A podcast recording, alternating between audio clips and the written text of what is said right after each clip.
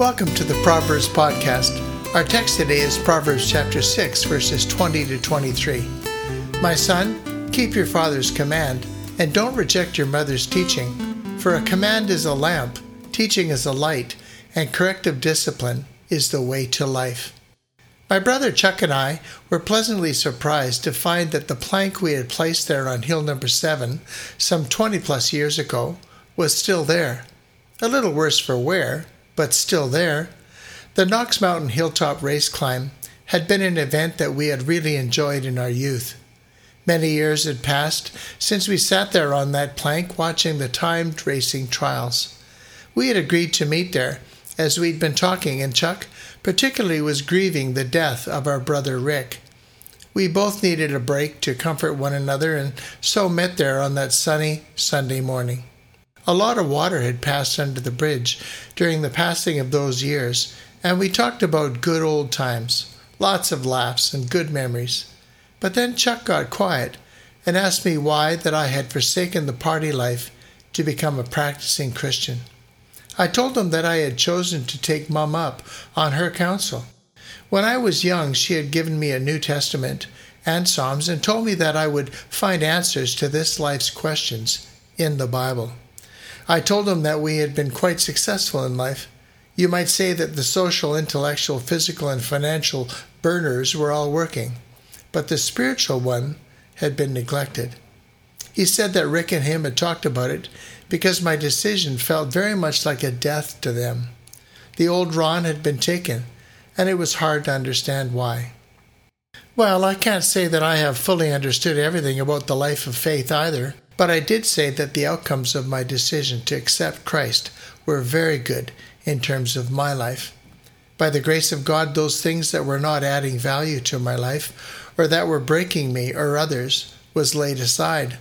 I had never intended my decision to come between myself, my brothers, or my sister. In some ways, there's much truth in my brother's assessment. Death to self does occur. The kingdom of light stands at odds with the kingdom of darkness. When you choose to enter the kingdom of light and to live by the principles of the Bible, you will soon experience that the new values gained will change your behavior. Things that used to take up your time, things that were negatively impacting your spiritual connection with God and others, soon drop away. The Bible does bring us to a decision as to whether we would accept or reject its teaching. Its corrective insight will lead us into light and will dispel darkness. Invariably, this should add value to our lives and to those around us. As a Christian, I am committed to build relationships with people for time and eternity. Many times I have sensed a distance develop because of my spiritual decision, but that is not what I have preferred or intended. God calls Christians to be ambassadors of reconciliation.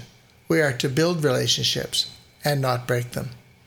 In this, conviction comes not by argument, but by the Spirit of God. Compliance is not conviction. We don't have to agree in order to be agreeable. The timing of God's conviction is His work, not mine.